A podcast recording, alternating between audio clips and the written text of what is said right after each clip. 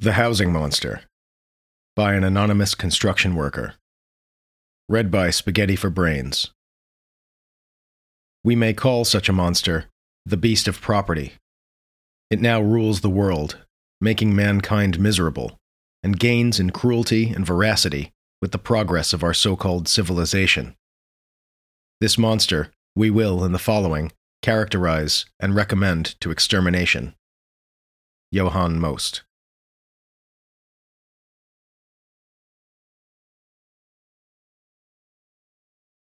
Forward. 5 a.m. Your alarm goes off. Your first thought is, I could call in sick today. 6 a.m. You shake yourself back awake. Outside your car window, construction workers in various degrees of consciousness are stumbling across deep backhoe tracks in the mud. It's time to go to work. 3 p.m. You've been in the car for 45 minutes. The traffic is terrible. A professionally neutral voice comes over the radio. Was the coverage of the election fair? Does the media focus too much on slips of the tongue and miss the bigger picture? We want to know what you have to say. You change the station. What I don't understand is why the rioters were attacking their own neighborhood. You turn the radio off. 3:30. Yellow afternoon light streams through the supermarket parking lot. At the edge, an old man is sleeping on a piece of cardboard in a bus shelter.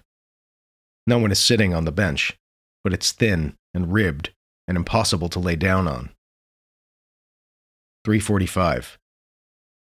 In line at the checkout, you're staring at the ground and the contents of the basket of the woman in front of you. She's buying frozen pizza canned soup, a bottle of vitamins, and a women's magazine whose cover reads, in big bold letters, How to Meet Mr. Right. The only sound for several minutes is the electronic popping as the cashier scans items, takes payment, and repeats, Thank you for shopping at. Have a nice day. 355. As you climb the stairs to your place, you realize how bad your knees hurt God, you need a beer. 4:30. You're taking a shower. You sneeze, and a mixture of blood and dark gray, grainy stuff comes out. What is that? Cement dust? Wood chips? Insulation? 7 o'clock. You finish eating dinner. You think about doing your laundry, but decide it can wait. You're tired. 1045. A door slams loud and wakes you up. One of your neighbors and his teenage daughter start screaming at each other. You hear them often enough, but you've never actually spoken to them.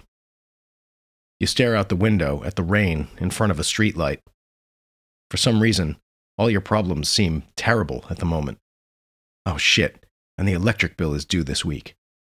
You have to remember to pay that, or there'll be late fees. Midnight. A neighborhood away, a house burns. The landlords neglected the place for years. The city has strong controls on rent increases and protection against eviction. It's not clear if the fire was arson or faulty electrical wiring. What is clear is that the landlord will now be able to rebuild or renovate it and rent it out for triple the price. A house is more than four walls and a roof from its design and production to the way it's sold, used, resold, and eventually demolished, it's crisscrossed by conflict. From the construction site to the neighborhood, impersonal economic forces and very personal conflicts grow out of each other. Concrete, rebar, wood, and nails. Frustration, anger, resentment, and despair individual tragedies reflect a larger social tragedy.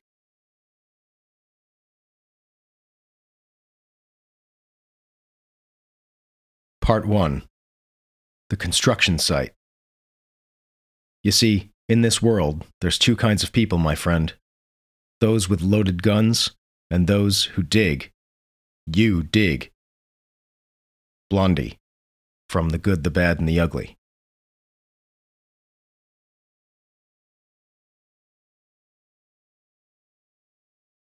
Chapter 1 Living in Dead Labor. Political economy is not a science of the relation of things to things, as was thought by vulgar economists, nor of people to things, as was asserted by the theory of marginal utility, but of the relations of people to people in the process of production. Isaac Illich Rubin. When we think of a house, we think of a physical structure meant to protect us from the weather and give us some privacy. It can have various characteristics. It can be a single family suburban bungalow with a lawn and a garage, a dark apartment in the basement of a block of brick row houses, a room halfway up a reinforced concrete housing tower, a trailer by the edge of town, a sprawling mansion by the beach with a tennis court and heated pool. As physical structures, different kinds of houses are worth different amounts. The value of any one of them appears to be another characteristic of the house, just like whether or not it has a garage or working smoke detectors. On the basis of this value, they're interchangeable. One mansion by the beach might have the same value as 10 suburban houses and 50 basement apartments. Value, the thing they have in common, is not a measure of their usefulness. The fact that a mansion, as a physical structure, is worth 50 times more money than a basement apartment is not because it provides 50 times more shelter, or 50 times more privacy, or because it has 25 working smoke detectors to the basement apartment's single smoke detector that works half the time. This is even more clear when a house is compared to other commodities, like a luxury car or a box of pasta. A basement apartment might be worth half as much as a luxury car, and thousands of times what a box of pasta is worth.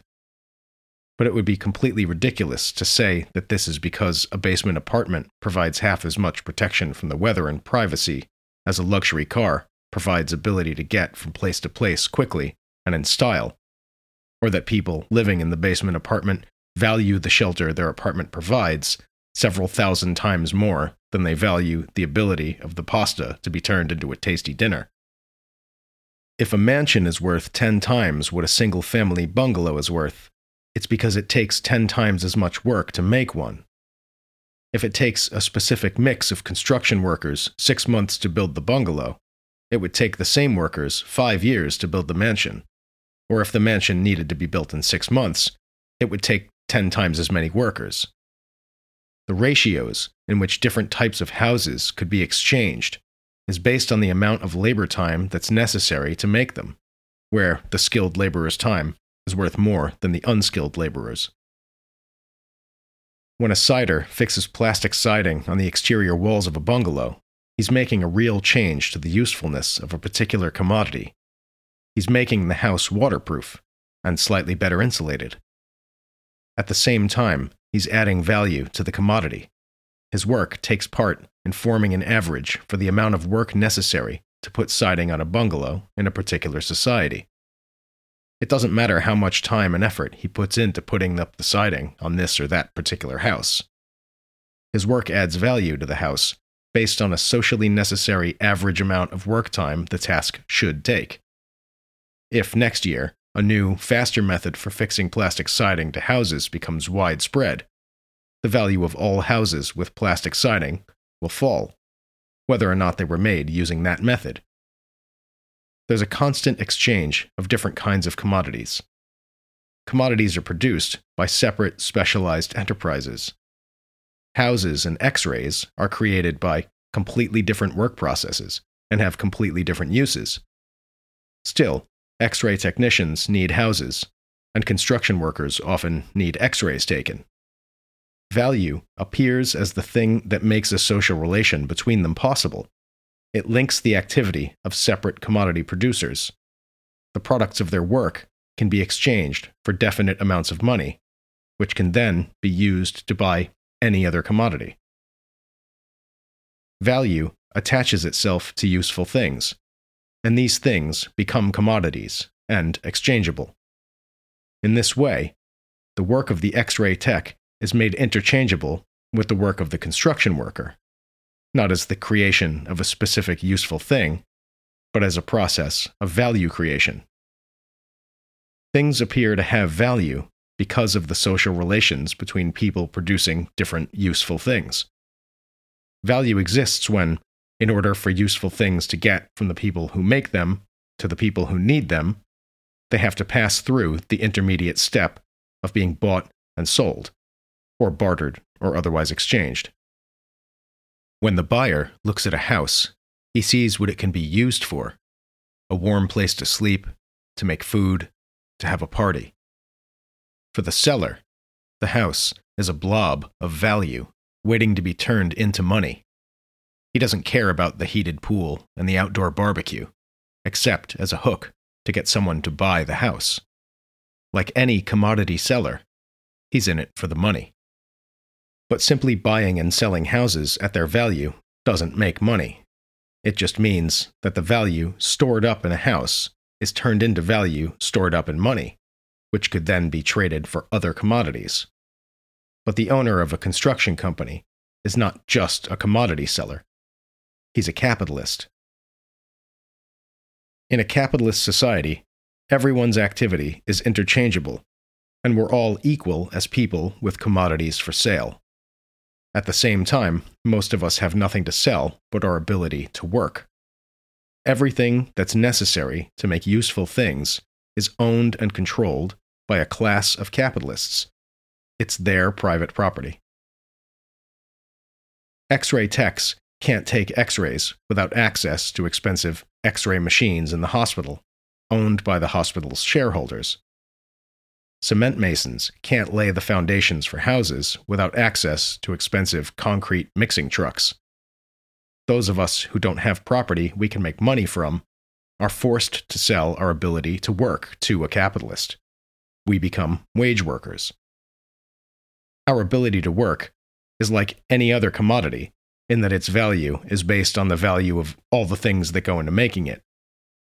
We have to be paid enough to pay for all the food, clothes, rent, phone service, education and training, healthcare, gasoline, liquor, and sleeping pills we need to keep showing up every morning able to work.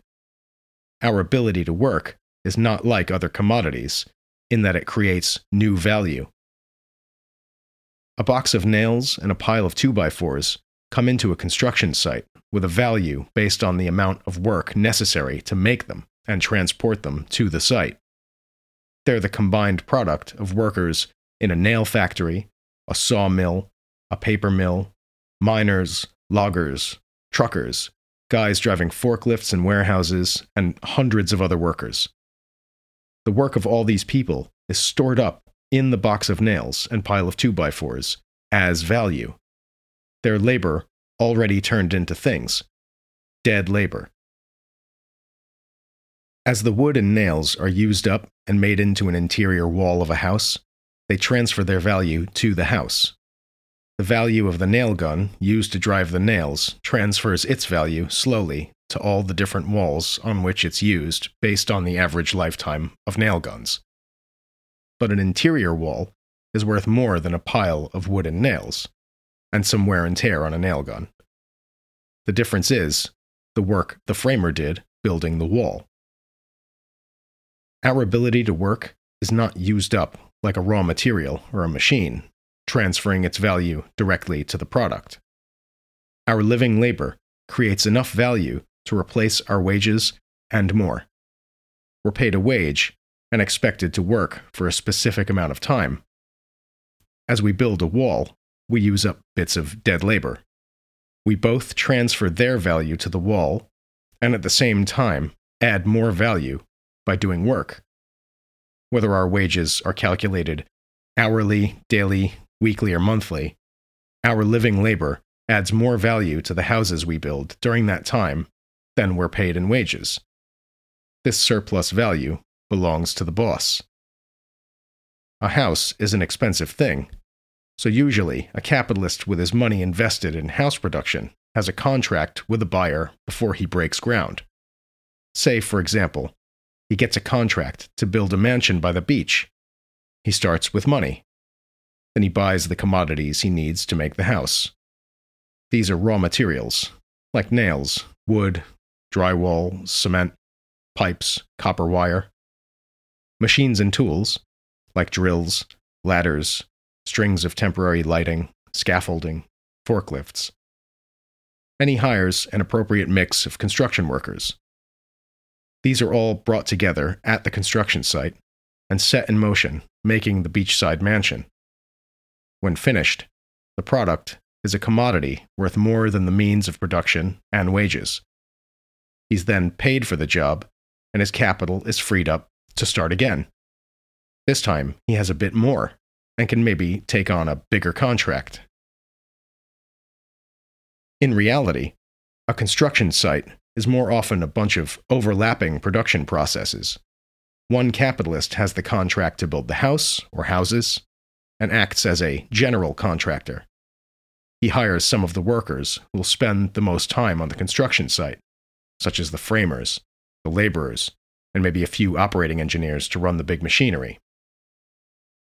The electrical systems, the plumbing, the HVAC, the roofing and siding, the insulation and drywall, the painting, the finished carpentry, the tile and concrete work he leaves to specialized subcontractors. As far as the production process he's involved in is concerned, the products of the various subcontractors enter as raw materials to be built into the house, even if they haven't been put together yet. The capital of the subcontractor moves in the same circuit. Say a finish carpentry company gets the contract to install all the cabinets and decorative window sills and door frames in the mansion. The owner of the company starts with money. Then he buys the required raw materials, tools, and machines finished wood, plastic fasteners, glue, stepladders, nails, nail guns, etc. Hires the required workers and puts them to work installing the cabinets and door and window frames. These are a commodity which is sold to the general contractor. The money is more than his initial investment and can be reinvested to expand the company. The value of the business expands. Whether the finished commodity is a house or a part of a house, or even repairs or remodeling of a house, the process of capital accumulation is the same. By getting his money to flow through a production process in which surplus value is created, the capitalist makes more money. His capital expands. But the owner of a construction company doesn't make any distinction between money invested in living and dead labor. His profit is surplus value, but it doesn't look like surplus value. The fact that his profit comes from paying workers less than the value they create at work is hidden in the normal business of buying and selling commodities. He spends his money on everything needed to run his business, and when the job's done, he gets a return. The difference is his profit. By comparing his profit to the total capital he invested, he gets a rate of profit for a specific period of time. Say an HVAC contractor spends $100,000 over the course of a year installing the heating, ventilation, and air conditioning systems in a residential high rise. Say $80,000 of it was used to buy dead labor, fans, heaters and air conditioners of various sizes, sheets of galvanized steel, duct tape and insulation, saws, tin snips, extension cords, replacements for the wear and tear on the company van, etc. And $20,000 to buy living labor, wages. Say the employees took half their time at work to add enough value to the HVAC systems they were assembling to pay their wages, and the rest of the time they added surplus value. This would mean that the value of the HVAC system was $120,000. If the contractor was paid $120,000, he would have an annual rate of profit of 20%. Quite good. If the general contractor only paid him $110,000, he would still make an annual profit of 10%, but the surplus value created by his employees would be divided equally between him and the general contractor. But there's never only one contractor. Each separate enterprise in the same line of business competes against the others on the open market. Buyers won't buy a product that doesn't work right, and they'll buy the cheapest one of the same quality. In this way, a market price is formed for installing all the HVAC systems in a residential high rise. This price can be pushed up if there are a lot of buildings to outfit and not that many HVAC contractors in the area, or it can be pushed down if a lot of contractors are competing for the contracts on a few buildings. When the price drops, it just means that more of the surplus value is going to the general contractor. When it rises, the HVAC contractor is keeping more of it. The prices are constantly being pushed up and down based on market conditions, but supply and demand cannot explain the price.